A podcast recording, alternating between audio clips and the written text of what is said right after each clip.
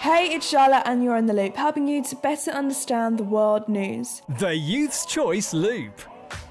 Netflix are cancelling a lot of new series and films that are in development. They have just announced that they will be cancelling an animated series called Pearl that was created by Meghan Markle in a move to cut costs due to losing a huge lot of subscribers. The Loop.